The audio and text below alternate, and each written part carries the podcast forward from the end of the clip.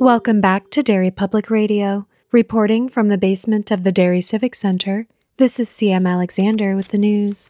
In weather, mist, just like the previous four days. If anyone can hear our broadcast, know that we are making every effort to help. Our last report from the outside revealed the tragic destruction of Hartford, Connecticut. Wait a minute. What was that spike? Hello out there! If you can hear me, you're listening to Derry Public Radio.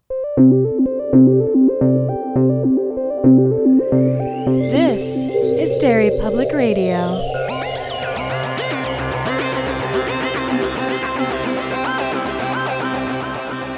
Welcome back to Derry Public Radio, a bi weekly Stephen King Book Club podcast. I'm one of your hosts, CM Alexander, alongside Joshua Kahn Hey, everybody. and Benjamin Graham. Hey, constant readers. And today we are finishing our coverage of The Mist, and Josh is leading our discussion. Let's get right into it because the second half of The Mist is all insanity all the time. Quick recap Mist happened in their grocery store. That's catches you up. That's a, a mist did. a, mist, a mist did it. Mm-hmm. And grocery store. It's a mystery. That's it for this episode of Derry Public Radio. That wasn't that bad. I don't No, it's deserve pretty that. good. Pretty good. it's really good. So where we left off is we've we've lost a bag boy and some flat earthers, and Mrs. Carmody is slowly starting a cult. Right? Yeah, A nice yeah. a nice catch up. Uh, we pick up with everybody in chapter seven entitled The First Night. What a night. We talked about this a little last episode of people kind of pairing off and finding the groups they belong to in Yeah. this area. But I like that the butcher, uh, what is it, Mr. McVey, Mhm. Yeah. is cooking chicken on a gas grill because he's been the butcher at the store forever and nobody's eating it except for Mrs. Carmody. Yeah. I'd be eating it. oh, absolutely. But I, I love that he is in the kitchen or on this grill cooking past the point where everyone has stopped eating. Mhm. It is that's such an unnerving sight and also goes into what we talked about last week everyone coping in their Yeah. own way. This is he has found a task and he's just going to keep doing it until he can't anymore. I would have attached myself to him because my coping is eating. what did you guys think of the uh, Hattie Turman conversation? So there's this a brief scene where we have another another of many heartbreaking Billy moments where he wakes up and asks if we're still in the store, and when Mhm. David says yes, he just goes back to sleep. I the about Billy, Mhm. it didn't occur uh, to me at first cuz yeah, Billy spends so much of this book just sleeping. And since it takes place really for the most part over the course of 24 hours, give or take a little more, it almost seems like just King saying, "Ah, the kid goes to sleep so the main character can go do shit." Until later on in the book where uh near the end Mhm. just as a toss away, Dave says, I need to take care of Bill because he's been sleeping a lot and I don't like it. And that made it click for me. Like, of course he's he's a little kid. He can't do anything. And the Mhm. trauma of this is massive. Yeah. This is just this small kid making himself even smaller and smaller as this book goes. And it's just it's heartbreaking for for David as he has to watch his child go through this. Especially when you get a scene of them playing for a minute and he's Yeah. chasing him down the aisles. He's like, he giggled. yeah. So this conversation is when he's talking to Hattie, who is uh, somebody who's babysat Billy before, and Hattie says that she confesses that she knows her husband is dead, and David says he doesn't believe that, but he knows he's lying. How did that hit for you guys? It's such an interesting idea. And I kept wondering because I I don't know if we missed it or if it didn't really go into detail because a tree crashed through their house. Mhm. Mhm. And I know they got the glass cleaned up, but that means that their home is not secure. It's open to the elements. And so I couldn't figure out if he thought that because he just assumed, you know, she couldn't she didn't have anywhere to go to get away from the mist, or if this was an, supposed to be another element of these strong, like premonitions, I guess, that he's had from the start. I really love that the the what you mentioned that you know the fact that their house is open. Mm-hmm. They never mention that. He he never like takes the time to be like I knew the state of our home. Mm-hmm. It's left for us to be like to to put that together. Yeah. I I That is cool. Yeah. it's a really surprisingly subtle for this big monster book. because when, when you when you realize that you're like, oh shit, and it's Mhm. so much. It would be More easy to fun to- forget yeah. uh, Yeah. the first read through. Mhm. and then when go back uh, going back knowing oh their house is the same as the pharmacy Yeah. Yeah. Oh. Yeah, really. If you haven't put it together after the pharmacy, you're not gonna. so 8:30 comes around. 8:30 p.m. They've had people on watch, and suddenly um, someone lets out a scream because something has landed on the window. Would either of you like to describe what's on the window, or would you like to me to read the facts that are listed off about Give this us creature? those dirty facts. It is. it is two feet long, Too big. Too big segmented. I hate when everything is segmented. I'm sorry. Go on. Go on. no you're right you're right to be upset so by it upsetting. It is very, Imagine very upsetting. listeners take any any object and just describe it as segmented. It'll upset you. Th- hold on we gotta Oh, yeah, follow this no, yeah, little- let's- segmented. we gotta follow this uh, little thought experiment through give us an example See- Cucumbers. oh why'd you pick the worst one how did that work i hate that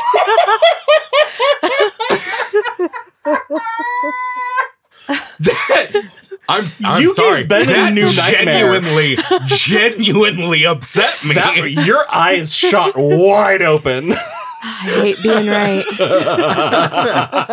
Gross. So this two foot long cucumber is, segmented. is segmented with stalk eyes, wings, and pink skin like burnt flesh. Everything in this mist is increasingly egregious, like more and more um, Mhm. offensive and upsetting with every sentence. And then the things we find out later are like, well, fu- fuck you. Josh, did you mention? I'm sorry if I zoned out. The worst part of these things What's the worst part? that that it Yeah. has something sticking off the back that is It is did not. either a stinger or genitals. yeah. That's a very It's bad. important confusion. so uh, actually, I'll talk about this more when we cover the movie, but I also listened to the 3D audio version of The Mist. And what's very funny is because that's only dialogue, they use the commotion chatter to say some of the things that are in the descriptions of the book. So when the bugs land on the front of the window of the store, you can hear of when everyone's like, "Oh my god!" Oh my, all this in the back. You can literally hear someone say, "That thing hanging off the back. It's either a stinger or genitals." That's great. it's like it's just very funny the way they chose to put in some of the descriptions eh, masked as dialogue. I'm I'm super upset by what this thing is, and it gets worse. It's like that's the least problematic thing that they are going to see in the next several minutes. I don't know. Anything with eyes on stalks fucks me up. The thing that's coming has a beak, Ben. yeah. I Birds can are least horrible. I can conceptualize a beak. Yeah, I can too. That's the problem. Sam, would you like to describe what Ah, happens next? Since you're very excited about it. so they're they're seeing these nasty little segmented things, and they're super like appropriately grossed out, Mhm. and probably you know just starting to feel like that comfort with okay, I have identified this thing. I know how bad this is. This is as bad as it gets. and then out of the mist, there comes a dark shape. And it turns out to be the creature that feeds on these bugs. Also, everything here is like a million times bigger than our version of like insects, for Mhm, example, and mhm. birds. So this huge winged thing lands on the glass and, and just snatches this thing and then takes off. And we find out that all these little bugs are just like like a moth to the light. Mm-hmm. And these birds are going to start swarming these very delicate glass Mhm. windows. That was the most stressful Yes. thing. Yeah. Because, like, yeah, these things are gross, but for me, they, the things coming are so much worse. Yeah. But yeah, the way it's described as these huge pterodactyl like skin kites Jeez. are I said thudding against this already already damaged uh window. I don't even know what you said because I can't stop thinking of skin kites. What I love about it, though, is that up until now, we've seen the conversation with people in the know acknowledging, hey, the front of the store is all glass. Once everybody realizes that, shit's gonna hit the fan. This moment happens, and you feel like collectively everyone else made that connection when they heard the creatures pounding, and it causes a stampede. I'm so glad you used the word you feel them realize that because I feel like you do. Yeah. Like you, when you're reading this book or listening to it, you can almost hear or feel like that moment of group understanding, tension, and then complete chaos. Mhm. Woman get poor woman gets trampled. Oh my gosh. the way you started to say, you just woman gets trampled. And I don't know. It struck me. tough. Uh, you can cut that. That was- this is super upsetting though because this this woman gets trampled because people are understandably freaking out because they thought this thing is nasty. Oh, but what's hunting it is even nastier. So like, is it going to get worse than that even? And the uh, th- this is where David sees something. The one of the top bags of dog food that Yeah. is One of the a bird things standing, is like yeah, pushing it through. through that hole and there's a guy standing under it and he starts to yell at him to get out of the way but this woman is screaming so loud about being trampled which i guess you would do but it really it just i've been that person so many times where i really need somebody to hear something but someone else is louder than me and i can't make myself heard and i felt how frustrating that would be and the bag falls and just lands right on this guy's head and hopefully it killed him instantly oh, no, sure didn't.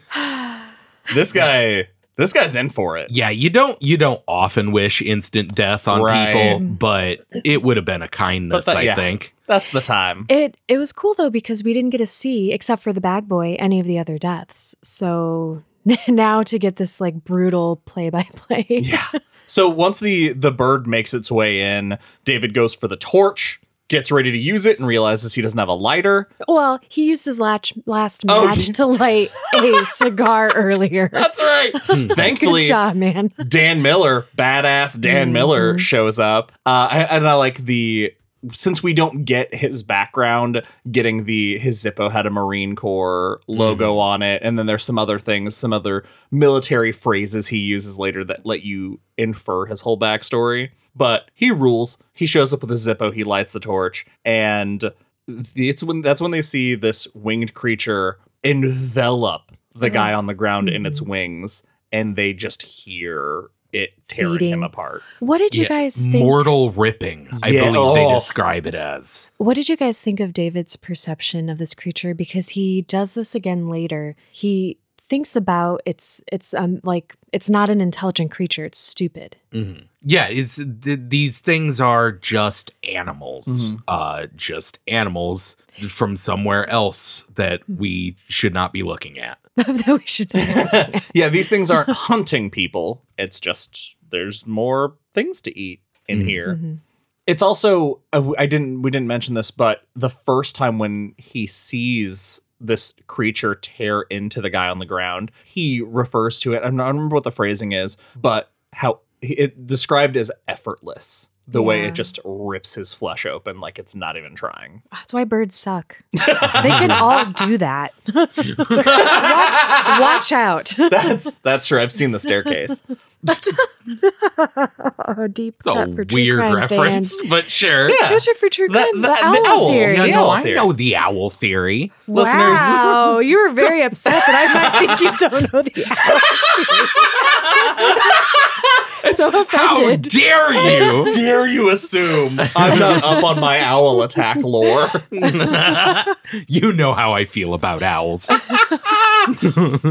If only it had been uh, a giant bug creature instead of an owl, that lady would have been saved by this lady, the raid gunslinger, Mrs. Reppler, Yes. just coming out of nowhere, dual wielding cans of bug She's like, spray. These look like fucking ugly giant bugs. I got bug spray. And I she's love right. it. She's right. she has dual wielding cans and she suffocates this bug to death with spray.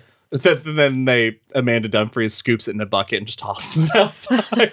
which seemed like a m- little much. I would not go to the doors. yeah. The the no. the building is covered in giant bugs. Uh, no. Well, now things have settled down from this attack, and it is 1.30 a.m., and David has fallen into a semi-doze, which means it's time to go to Ben for the most popular segment on Derry Public Radio, King Dream Sequence with Ben Graham.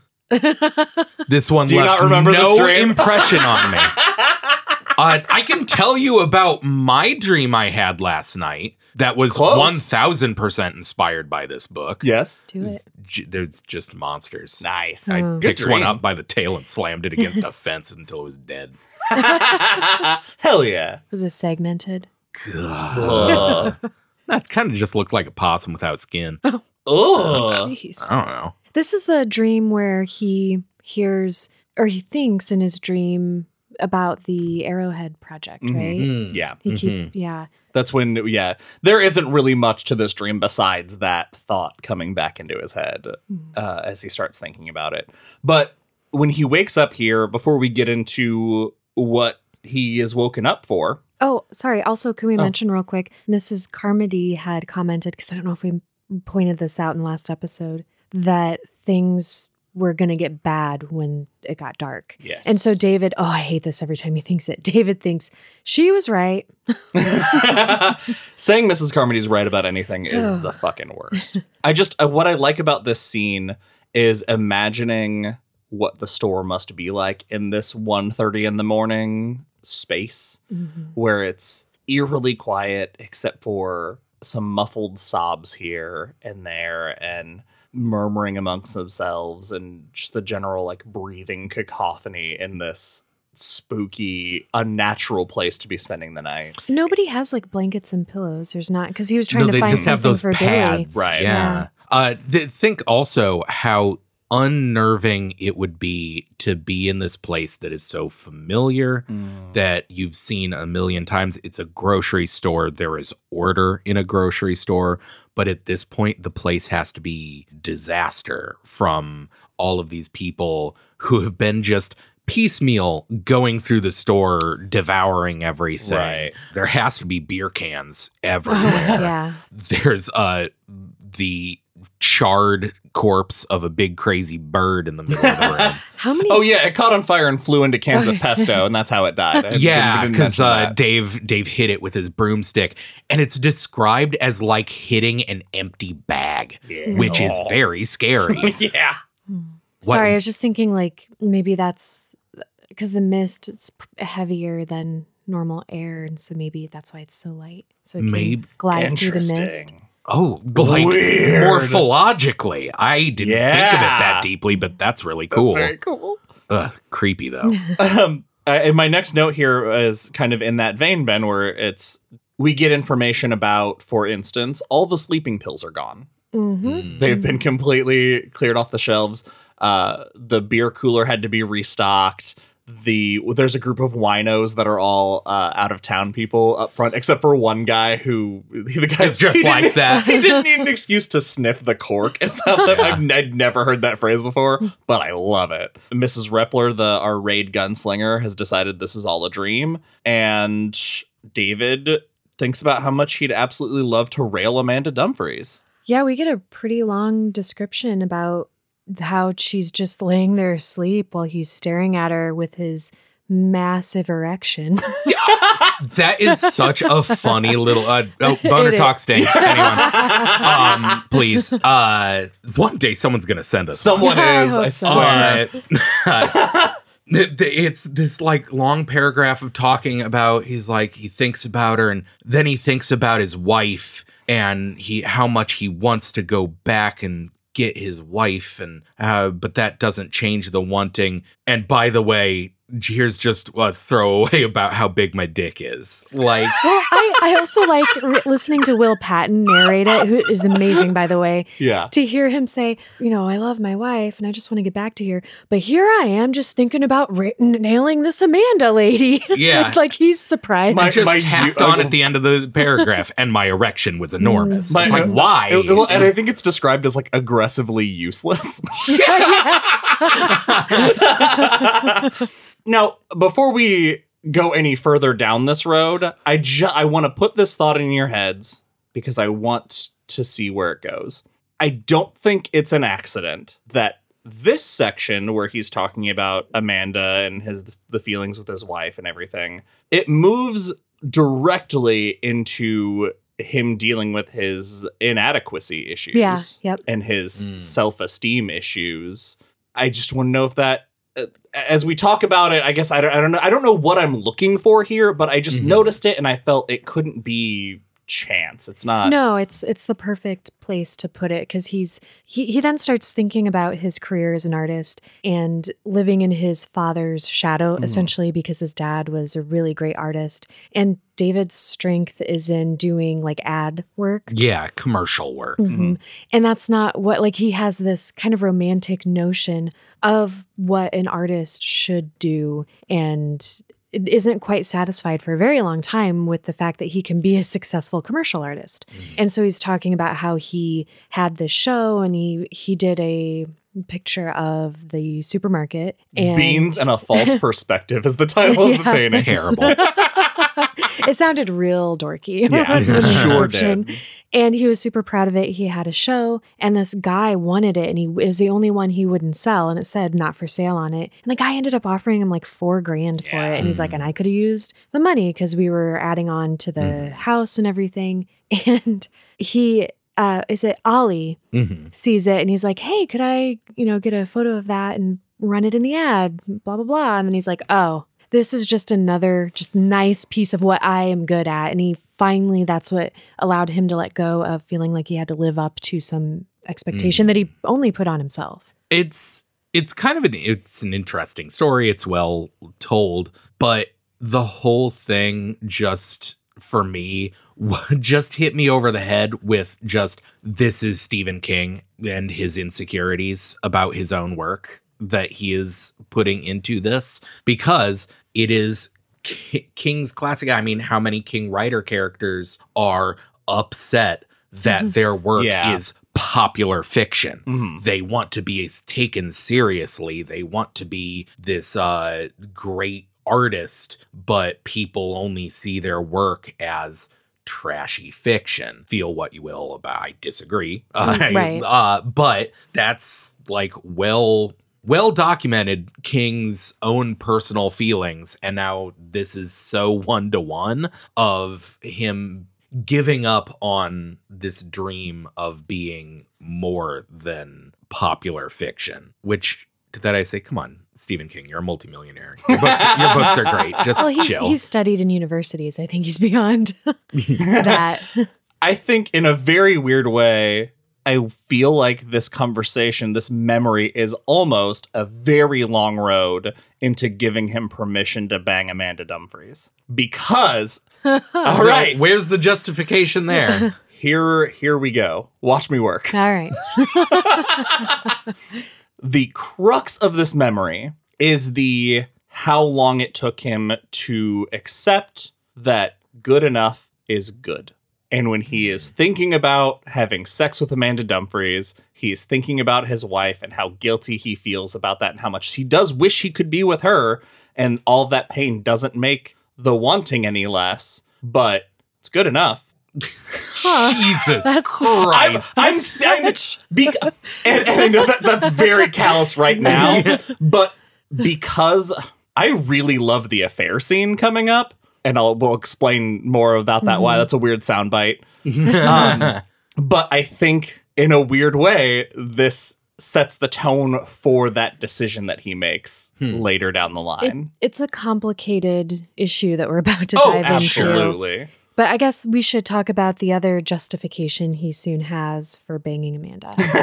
yeah, um, Ollie comes and gets him because he needs him to come to the back to check something. This that just the scene of Ollie showing up freaked me out Yeah. because there's been a, a lull Mm. and you've almost w- through this story of thinking about the past at least i i Things felt seem normal for a Yeah, second. yes. Yeah, you are you are lulled into this false sense of security and then ollie shows up holding the gun right i think.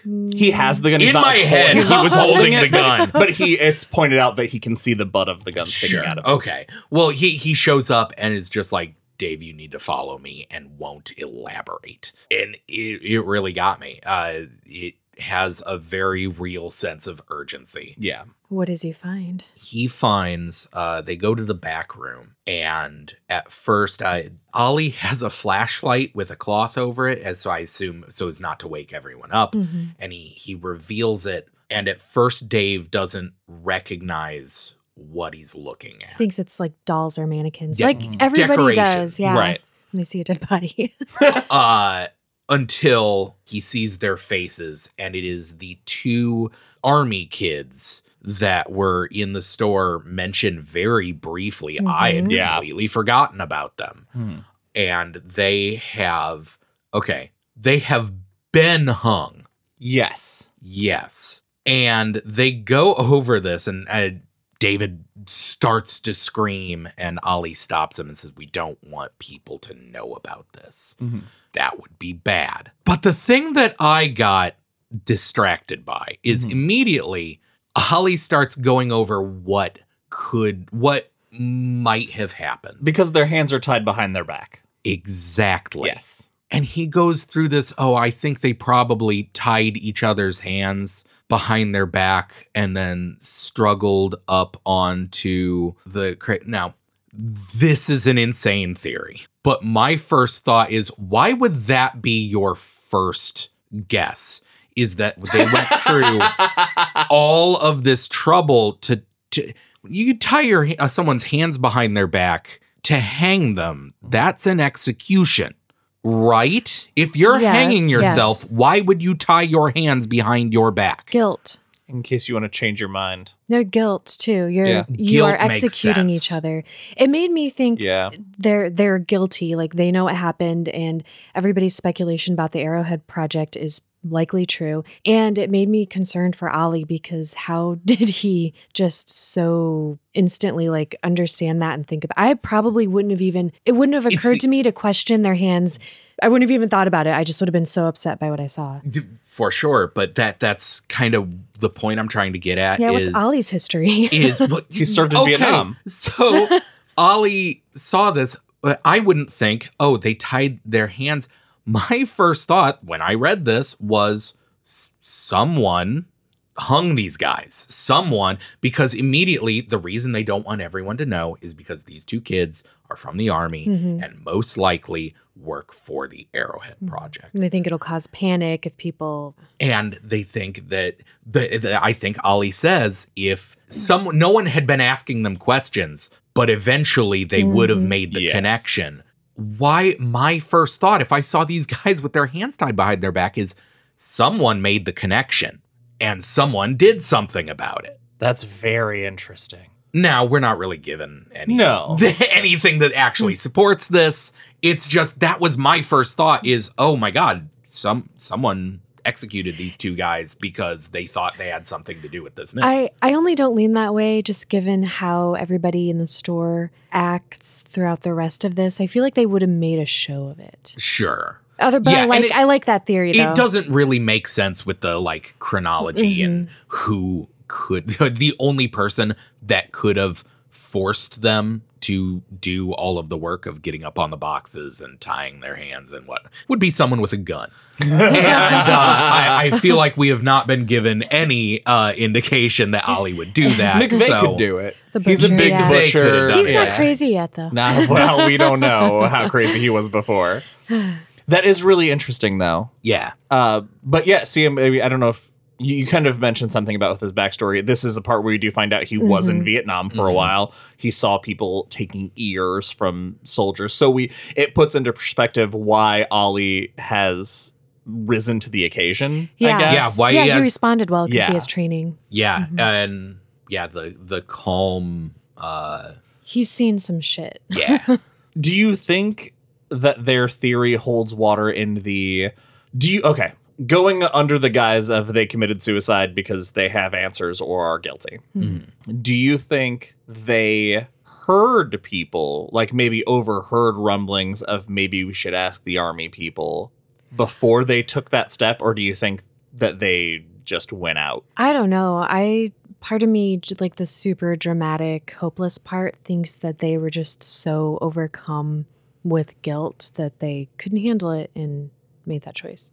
Wait, could that have been like an agreement that they all had to make if something happened that they like taking a cyanide pill? oh that's interesting. that's very interesting because nobody's been back there since Mm-mm. Yeah. before the bird attack I don't know because that is uh funny. It's it's really interesting. That's a great thought because like if this is this ultra hyper secret science experiment project, it would make sense. Like, hey, if something happens, If you get caught, you you Yes. cannot let this information get out into the general public because you it's gotta do. military secrets, Mhm. you know. But also, that doesn't make any sense in that it seems that just everyone knows about the the Arrowhead project.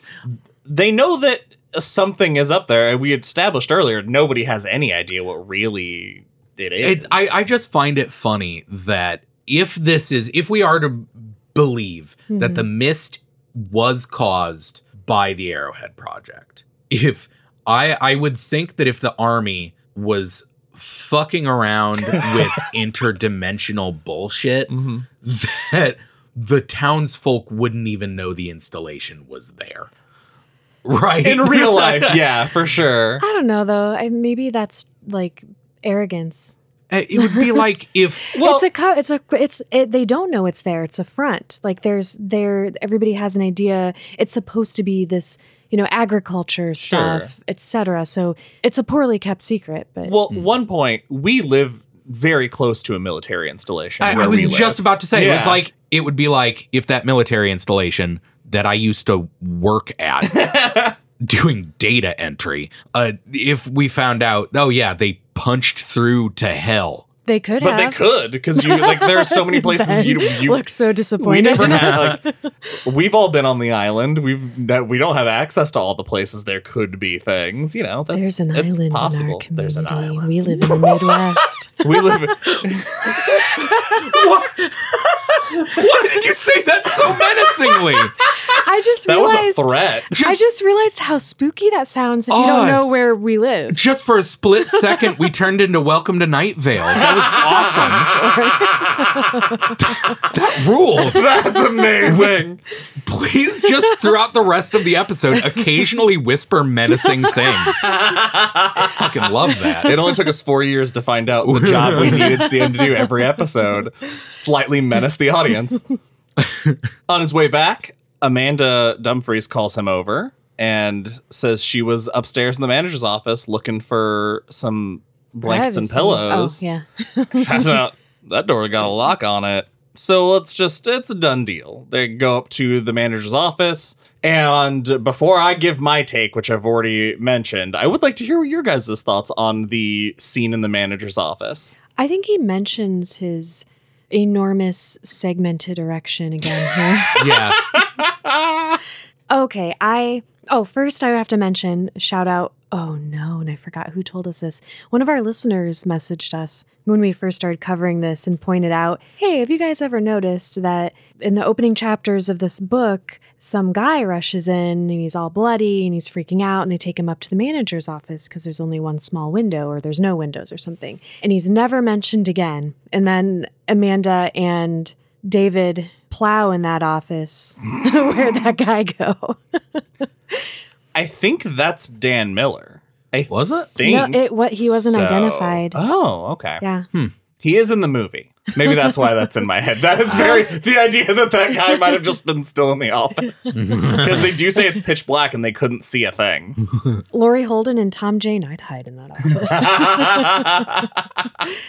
All right, oh. s- what do you think about that? So they have sex. What are your What are your thoughts? Yeah, and Josh, you and I have talked about this before as guests on other podcasts mm-hmm. because a lot of people are divided on this. Some are very upset with these two because they're both married and they both, mm. by all accounts, love their spouses. And even the act itself, like they they do want each other, but he's thinking about his wife and their wedding night and everything and they're in the dark and he can't see amanda and he says that she calls out a name that wasn't his so that made him about even. And overall, what you're supposed to, I think, or how King has written this, is that they are in an extreme situation under a lot of stress, pretty sure like who they're with, like this is it, and they take comfort in each other.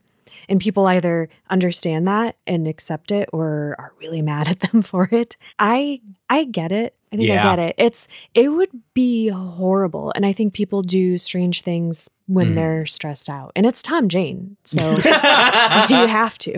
um, I think just for the sake of the story, we we got more of stuff like this. Not the sex scene necessarily. It's a Stephen King sex scene. It's whatever. right? Yeah. But more of uh and we'll get to, to this in actually the next scene of what I wanted is I wanted more of our protagonist Dave uh to be more of a shit heel. yeah. Yeah. Yeah, because he's just a dude. Kind of He's he's kind of portrayed as not an everyman exactly, but just he's he's a like guy he's a yeah, with a family. Mhm. He's very passive. he's responding as people need him, but he's not like Yeah, I'm gonna take he's He's charge. not the leader. He's he's looking to Yeah. others to take charge. he is very much just one of these people. He Mhm. is not positioned as the hero of Mhm. the story. right.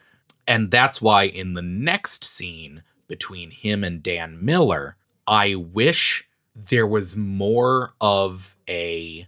I, I wish the point of the story or the, the main like thrust of the story was differences between him and who I see as the actual hero of the story, Mhm. Dan Miller Yeah. yeah. because we get a little bit of like Dave is instantly like Dave has a dude crush on this guy. Like he, he is like this guy kicks ass. Yeah.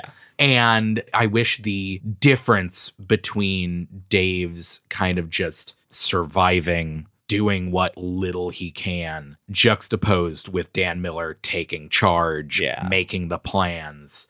I wish that was more of the the thrust of the story, and it would make what what happens to Dan sting more. Yeah. You know, It's funny because now that we're talking about it, I realize that even him having sex with Amanda Dumfries is is almost passive because Yeah. she's the one who is Yep. like, yeah. Uh, to all points, this is the one line of dialogue in that description that I feel like you can either take it as the comforting angle or the shit heel angle, and it's the uh, the line where he says, "In darkness, she was nothing but a shape." And you can read that in two very Mhm. different tones and make either of those points about whether he's a good person or not. To me, that's the line that synced up with the good enough is good. Yeah. And Well, and, and it, it kind of excuses him Mhm. in a way, like, well, it's not it's not about her. right. It's just this is this is the the best option available in this crazy situation. Yeah. All right, let's let's get down to Dan Miller because they've come down and they're it's it's dawn now and Dan shares his donuts and cigarettes. Actually makes David laugh for a second, which I thought was very a great way to instantly make Yeah. a character stand out as Mhm. like, oh, this guy is awesome because he he's retained a sense of humor in this situation. Instantly, it was like, yeah, yeah, why- this guy rules. why why once again why have we not been following this right. guy? Mhm. And then Dan proceeds to break down his assessment of everything, saying, We can't stay here. I- I've broken down here are all the groups of people that are definitely not going anywhere now, but I think there's enough of us we can make a go of this. And he wants David to come along mostly because he wants David's four wheel drive. And they come up with this plan to do a, a test expedition to the pharmacy next door before they try to make it to the cars and actually get away. And they'll see how hard that is, how difficult it is. And they can do it under the guise of getting pain medication for the Mhm. woman who was trampled and had her leg broken. Yeah. Uh, th- they also are doing it to explore this theory Mhm. that they have that is never answered. Yeah, it's Dan Miller's theory, right? Yeah, because he says, you know, we uh, when the flat earthers we let the rope out, they didn't get out of the parking lot, and something big got them. Why didn't we hear cars being damaged? Such a good the- question. The parking lot was packed Mhm. when this place when all of this went down. He says, I, I have a feeling maybe they they fell through the earth. That maybe there's just 30 feet out or something, a cliff or something. And then we never we never get Yeah. anything further into that other than the ground was damaged. Very- yeah, very messed up. And the last and probably most frightening point is uh, Mrs. Carmody has followers now. Mhm. At this point, there are two women who are just attached at her hip, listening to everything she says. And he basically tells David it's she's gonna look more and more appealing the longer this goes. Mhm. So let's uh, when she starts talking about blood sacrifices, I don't want to be around for that. Mhm. So let's do it. Everybody has pretty good instincts. Yeah. I think this is the most upsetting scene. The trip to the pharmacy. Yeah, because you you've seen you've been assaulted by five foot wide tentacles that go beyond your line of sight, and these insect bug creatures with maybe penises and horrible bird things, and you're like, well, that's all really fucked up. And I haven't gone outside yet. It's worse. what is coming is worse Mm. than that. What'd you guys think about him, the conversation he has to have with Billy about going to the pharmacy? Because that's tough. I I felt like Billy just sort of slept through it in a way. Like he's upset, but he just kind of he's passive too. Well, he, the saying, you know, he doesn't want his dad to go because he doesn't want to be alone for Mhm. sure. But when he says he wants to get back to his mom, and David's like, well, this is the first step on that road. Mhm. And Hattie kind of snips at him. and he snips at her. he, he snips, yeah. he snips back. Oh yeah, because it's a super fucked up It thing. really is. Because she Yeah. says, "Don't build the boy's hope up," and he goes, "What the hell?" Which I think is a very funny response. It really Yeah. What- is. Why would you say that? What the fuck? And then she curl. Well, she's given up already. It's very, Mhm. very yeah, clear. yeah, because she's she came to him earlier saying, Mhm. "I just know my husband's dead. Your wife is probably dead too, right?" right. So we get our team together after David manages to pull himself away from Billy, and Oh, and Amanda's upset about it too. uh, yeah, Amanda and Amanda.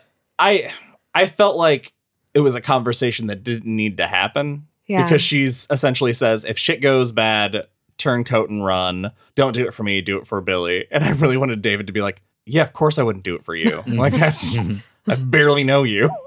Uh, but our raid gunslinger is coming along on this expedition, and that made me very happy. Mrs. Reppler rules. yeah, she does. yeah, armed with a bag full of raid and a tennis racket. Fuck yeah. Why not? So Dan Miller gets to the front of the store and he shouts to everybody and tells everybody that they are going to be making this excursion. And Mrs. Carmody, of course, can't let that fly. She has to preach holy hellfire about them bringing the devil upon their Mhm. heads and all, all of these cryptic things. And it's just upsetting because it's it's her trying to control them and what's going on in the supermarket. Mhm. But By then she gets scaring everybody else. It's, I hate it. but then Yeah. she gets hit in the boob with a can of peas. Fucking great. By Amanda, right? by Yep. Amanda. Yeah. Yeah. I thought it was interesting that they talk about how Mrs. Carmody is winding up everybody who's listening, and the second she gets hit with the can of peas, people start dispersing. She's still going strong. She's still Mhm. trying to get it, but I like that it's described as the spell being broken, essentially. Hmm. like, ah, I don't know. She can't be a prophet if she can be hurt by peas. So, what did you guys think about the the expedition? We've we've got our group outside. We've made it to the pharmacy. What jumped out at you the hardest in this pharmacy scene? Spiders the size of dogs Seriously. That's too big. with acid That's too big. webbing. With acid webbing. It's not enough that they're huge and their webbing would probably capture a human, but it's going to eat your flesh as it does that. I two things. It, it's such a minor. Yeah, I, spiders the size of dogs should be enough, but when he points out that they had too many legs, Like 14 legs or Yeah. That's like shit? a pee. God That's damn. like something that ends in the pee, yeah, which I can't deal with. it's too many. I it bothered me enough the throwaway line from the gunslinger when they see the mutant spiders in the basement Mm-hmm. of the way station. Bad enough. Uh, when they are yeah this big. mm-mm, no, thank you. But also the the thing that it might be after they're running away when he really gets the first good look at one yeah. and says it's not a spider. It's it's not Mhm. it's something else. It's just the easiest way for his brain to comprehend it is by going spider. Uh, don't, don't think about it. Don't think about it more than that. You will go insane. It it also hurt me for some reason when he when they first get in there and he finds a comic book on the ground and he Mhm. picks it up and puts it in his back pocket for Billy because it just it's like ugh, why bother man everything is ruined at least he at least he got something that he came for. yeah Yeah, That- but you had to fold them in half. They're not going to be worth anything. the uh, scene when kind of the trap is sprung Yeah. because they know the door to the pharmacy was propped open when the mist rolled in because the heat was out and so the door was open so they knew there there was a chance people could be in there but there was a chance other stuff had gotten in there and they see the webs thinking what the first guy says they're streamers and they find not only at the entrance a decapitated body that the head is just gone but when they start to leave who is it buddy gets uh webbing wrapped around his leg and it Ugh. just the leg of his jeans slides off because it ate through the denim so fast and that's when david puts together well we know what happened to that guy's head now yeah. It's- It's, monsters give that Oh. guy Final Fantasy pants. that is a hundred percent true is this where David is putting together too that because they can't really hear or see in the mist they probably can smell them and that's how they're being found and that's why they're protected in the store because it's mm-hmm. closed up? The note that I made right after that was remember when the very first thing that happened when they came out and they got to the pharmacy was the one guy puked outside? That's a pretty strong smell to fall back, follow mm-hmm. back. And I, I wonder if that added to what because they there were things inside, Mhm. but I wonder if that smell is what brought Yeah. what they face outside. They all probably smell pretty bad too. 'Cause they've been, Probably, they've yeah. been stressed out, adrenaline. Yeah, they've already mentioned that like some of the milk has started go Mhm. going over. Yeah. So like the smell's gonna get out. Oh yeah. So shit hits the fan. Everybody tries to make their way back, and not everybody makes it. Mike Hatlen gets his jugular torn open, and he's dragged off by one of the spiders into the mist. Poor Dan Miller gets Ah, ra- completely engulfed in a spider and is being wrapped up in webbing as he dies. I this is what I meant earlier. I wish that there had been more time spent Yeah. Mhm. building Dan up as like this paragon, the the guy holding the whole place together. Mhm. Because when this happened, all of this happened so fast. I didn't. It didn't click to me that Dan That it died. was That Dan. it, that Yeah, it was no, I Dan understand. because Yeah. all of them, uh, only three of the seven make it back to the the market, and it wasn't until they burst through the doors and it was like it's only me and Mrs. What's her face Reppler. Reppler that I realized. Oh shit! Oh yeah, Dan Dan totally fucking died. Do you think we didn't get that because we kind of have that with Ollie?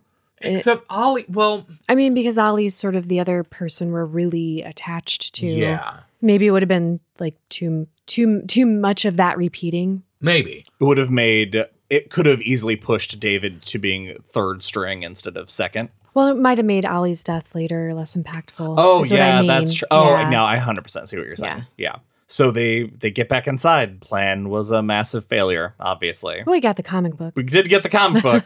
So David passes out until the afternoon, and Ambrose Cornell, which kick ass name, he was the guy with the shotgun in his truck. Yep. Him and Amanda are the ones who wake him up because Mrs. Carmody now has almost a dozen followers. And of the people remaining in the the store who are not catatonic or committed suicide, that group is now nearly the majority of Mhm. people still alive in this store. And that is something they cannot It accept. happened so quick too. Yeah. And they're going out and coming back. Only a couple of them probably sped that process up. And again, I didn't realize this until we were talking about it for this episode. He's passive.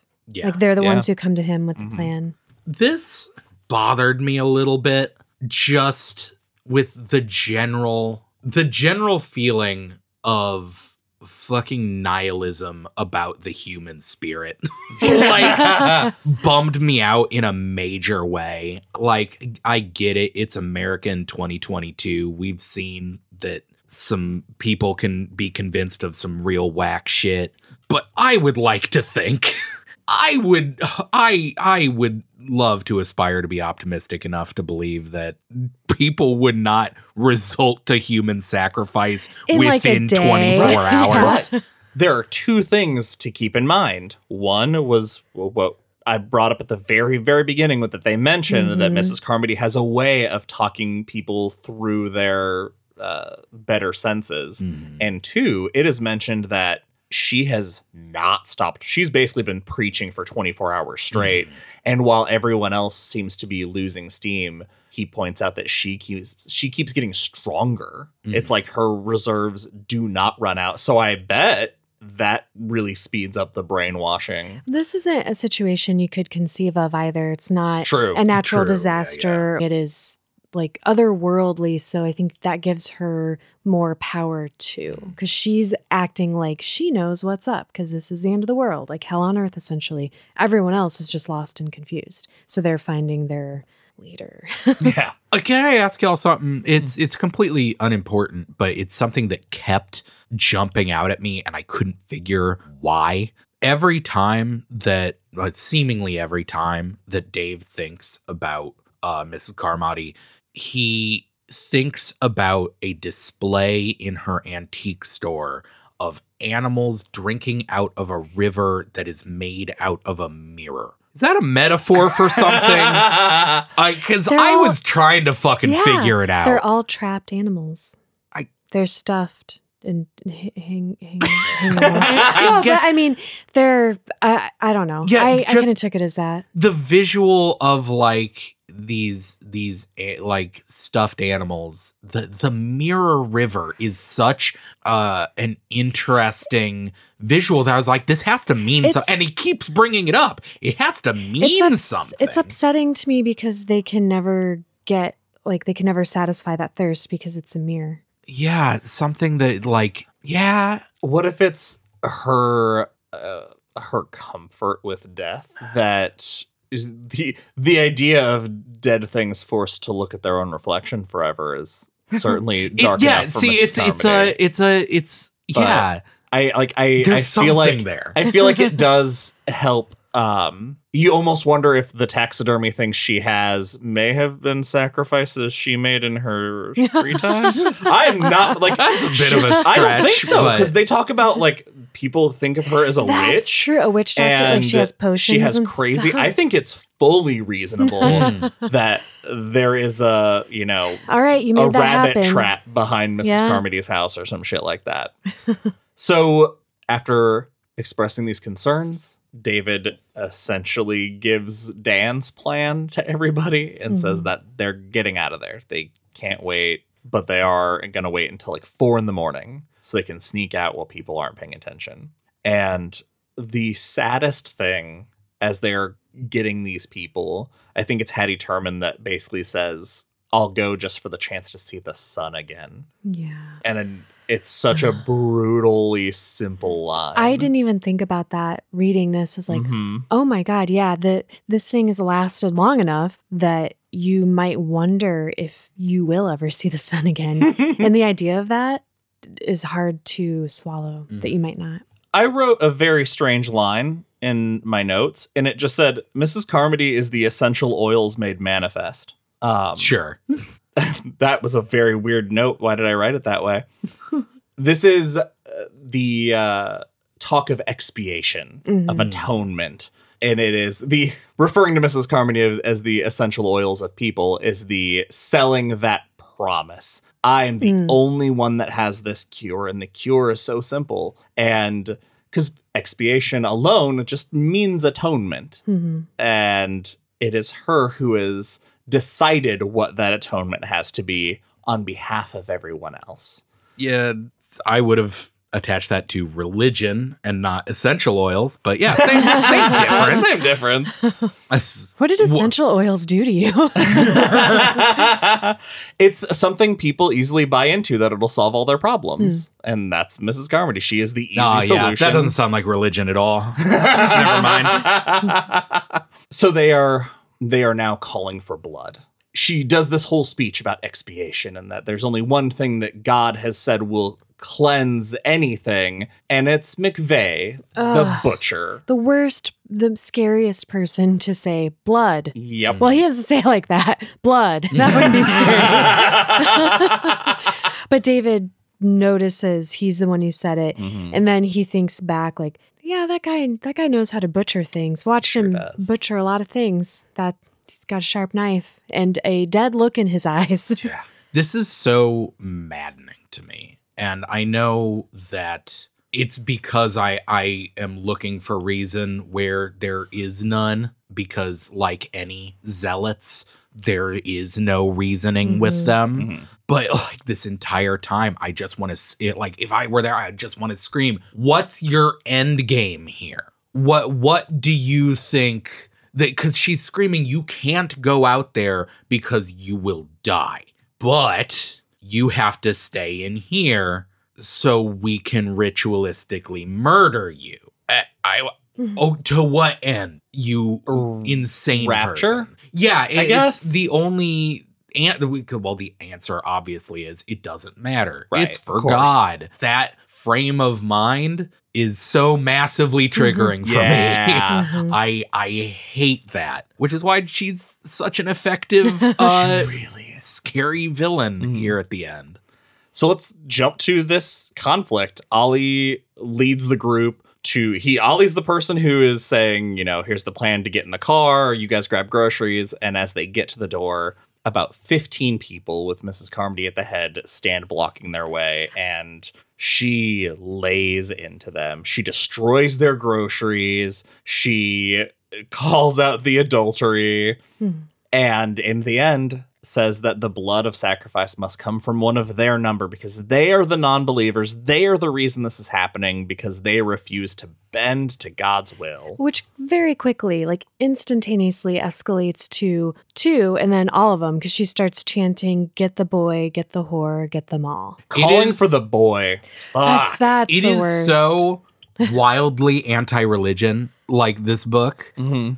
It is so much of Mrs. Carmody's thing is that the othering of the unbeliever unbelievers uh is a little on the nose.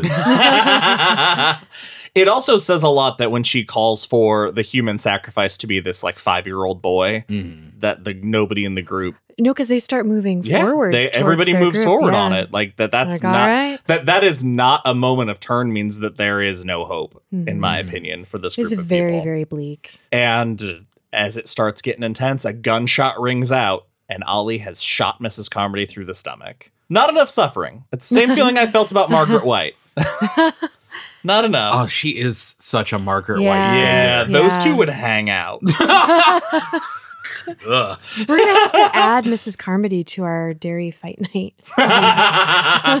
uh, but of course, she, like all terrible villains you hate, she gets the last word by saying they'll all die out there and then collapses. And someone has the audacity to yell, You murdered her! yeah! And David's like, What was she gonna do with my kid? Did, yeah. Did it upset you guys that when Dan Miller was initially laying this plan out for David and David was pushing back, he's like, look at what happened to Norton and his gang.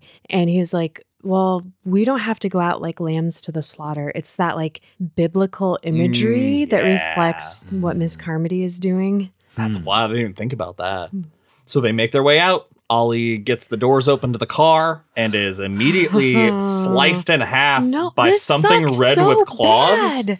It was segmented too, it was right? made Ollie Yeah. segmented. Oh, Josh, Too soon. Sorry. Too soon. Come Get on. out. All right, it's been fun. No, it's this this all happens so quickly mm-hmm. because the the gunshot already is like such Ramped up. yeah, it, it's such well it, it happens there's no build up the, it is just suddenly they are under attack and Mhm. ollie takes care of it Mhm. which a little not what i was expecting with our chekhov's gun i i expected it to be much worse for our heroes That's Well- why, though, yeah he spends the specific amount of bullets before getting in the car. That's true. But yeah, they, it's so fast. He just shoots, and then they are out the door, and Ollie doesn't have time to make what he did make sense. I guess, or Yeah, to, he, to make he it. clearly He feels feels, very bad, guilty yeah. about it. He said he, I wouldn't have done it if there was another way. yeah. He's yeah, like telling David, like, I I didn't want to kill her, but I had to. yeah, and and before he has a chance to Yeah. process for us to process with Mhm. him, he is unceremoniously Uh, cut brutally in half. killed. Yeah. Hattie Turman is taken by one of the spider creatures. Uh, Cornell Ambrose retreats back into the market. Mrs. Reppler slaps Amanda back to sanity. She's screaming. she's She's screaming. hysterical. Yeah. and they all get in the car. And David throws Billy in the car and jumps in. And they get in the car and they just, for the longest five minutes of any of their fucking lives, while they wait to find out whether this scent theory is good or not. Mhm. And once they establish it safe, David opens the door and runs for the gun, while Amanda also freaks out again. Understandably. Mhm. I mean, those things couldn't be too far away. And now they've got the gun. There's four of them in the scout, and there are three bullets. And David says, if something happens, I'd, I'll, I'd just have to find a way myself. Boy, sure, I'm glad he doesn't have to use that gun, right, guys? I'm I'm glad that never happens and never will. and this is what we get from uh, Ben. We talked about it earlier the upheaval of the road Mm-hmm. in some of these areas that he can only go five miles an hour because the road is Yeah. full of cracks and upheavals, all sorts of stuff. Takes him 40 minutes to drive a seven minute drive. I have a, a weird theory, but it only kind of makes sense. Mm. In that, in in this merging world scenario, what if the Arrowhead Project merged us with this uh, entire other planet that has this atmosphere, these creatures, all this stuff, but that world is physically bigger than our world, Mm. and it, it was the the earthquake is literally the planet cracking open to make room for space it didn't have before. Yeah, because the scale of everything, I think CM, you mentioned everything is just Yeah. bigger. Yeah. It and as bigger and we're bigger. about to find out to an insane degree. Yeah. And so that's what made that's the, the idea. That's the head headcanon in my brain. Uh, they make it to the house, but there's too many down trees to get back to. Yeah, David's they can't make it like all the way down the, the they can make it to drive. the driveway, And, he has to. This part killed me because he ha- he basically has to give up, Mhm. and he's telling himself she had enough food for ten days. Again, doesn't mention the picture window, Mhm. and he he makes a comment that like he's sitting there trying to figure out what he's going to do, and anybody could have pointed out like, "Hey, man, not going to happen," because they can hear creatures Mhm. in the woods Yep. around them, and he's like, "They were kind enough to just let me sort through it on my own." the thankfully Billy's asleep during this, and then that's when Ben you mentioned it earlier. He wakes up and says, "Did we get mommy?" And he says, "We couldn't." And he says, "Okay," and goes back to sleep. Mhm. Doesn't cry. He's just given up. They find a, a slew of brand new horrors as they make this drive. Any favorites? Oh, the obvious one. um, the obvious one that is this really cool parallel to the dream sequence at the Mhm. beginning of the book.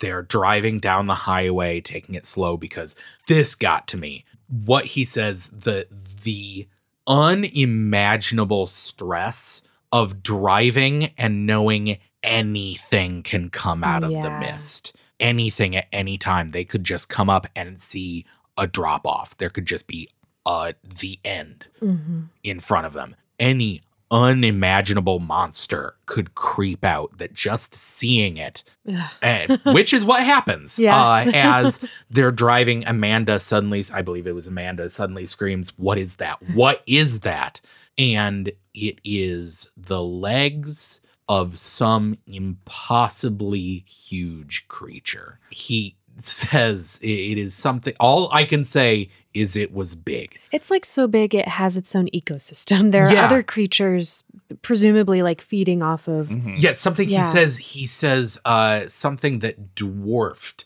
uh the, The largest whale. Uh yeah, the Yeah. dinosaurs. Yeah. 'Cause Because doesn't Billy, Billy- asks, "Is it a dinosaur?" and he says, "No, That's bigger there's, than a dinosaur. there's nothing that could ever be that big."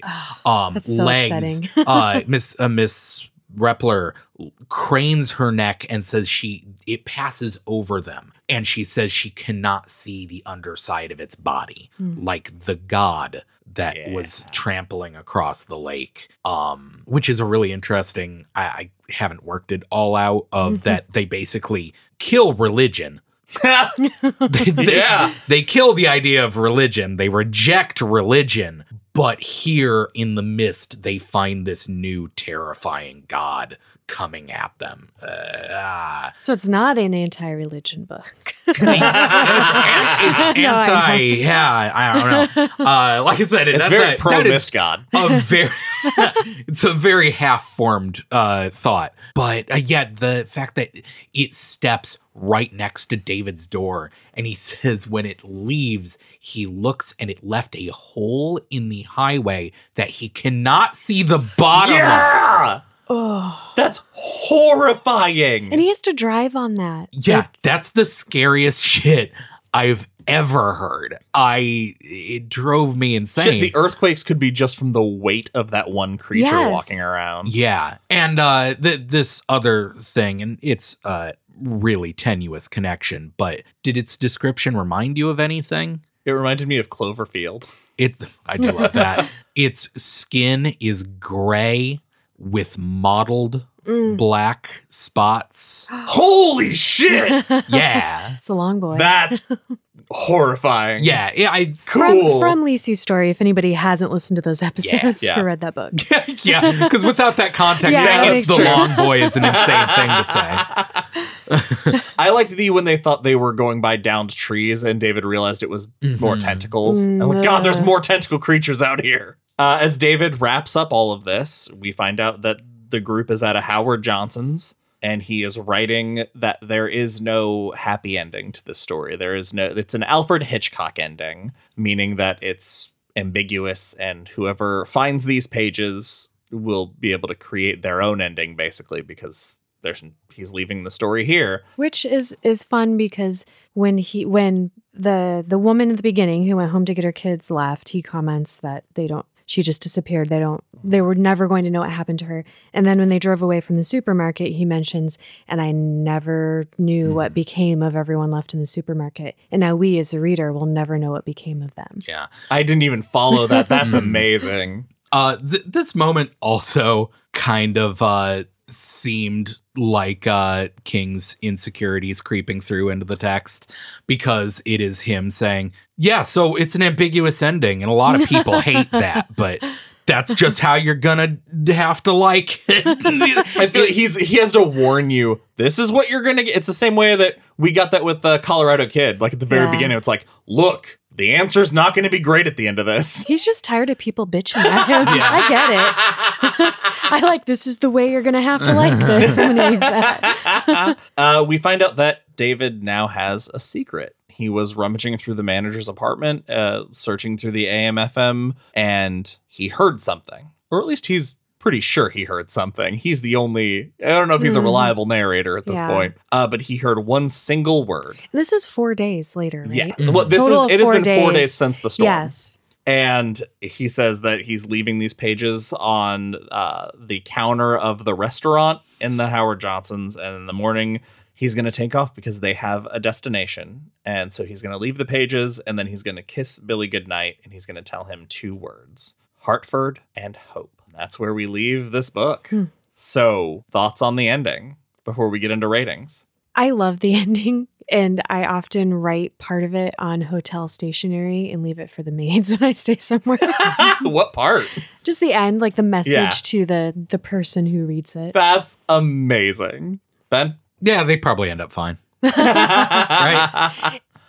I I like that it is an ending that has a touch of hope, but Mhm. I always felt it was a bit of unreliable hope. I don't think he actually heard a word. I like that though Yeah. too. Like it's you we will never know and those are my favorite endings Mm-hmm. where I get to decide and I get to speculate and go back and forth and just think about it. Ready to rate this? I think I just Yeah. did. Sam, you want to go first? yeah, sure. I love The Mist. I've always said that, so my rating is not going to be a surprise. Well, it wouldn't be a surprise anyway.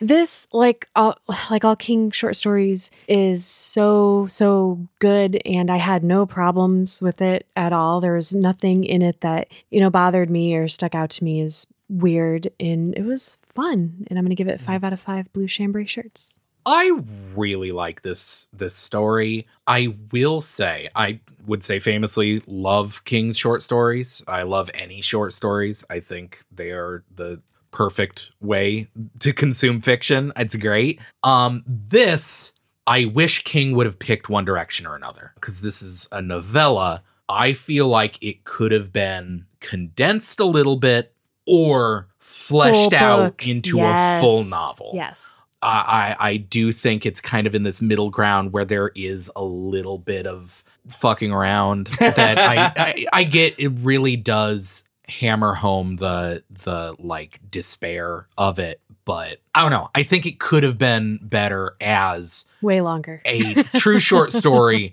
or yes a, a full novel where some of these minor characters get more fleshed out yeah. and maybe the ramping up of Mrs. Carmody Carmody is a little more drawn out and doesn't Mhm. seem so sudden. Sure. Eh, eh, Like a week long stay as opposed to Yeah. a two day stay before they Yeah. dip out. uh, that said, it's uh it's a fun story. The monsters are cool. Four out of five blue chambray shirts. Terrific. I really love the story. It's such a fun, contained, easily digestible adventure. Yeah. I have I've listened to the audiobook, I've read it, I've listened to the 3D audio, I watched the movie with my wife, and we are going to be watching another movie of it together. So it's safe to say I love the the mist, and so I'm just going to give it 5 out of 5 blue chambray shirts. And that is it for this episode of Derry Public Radio. As always, thank you for listening. Join us next time where we will be covering the movie The Mist. For Joshua Kahn and Benjamin Graham, I'm CM Alexander reminding you terror is the widening of perspective in perception.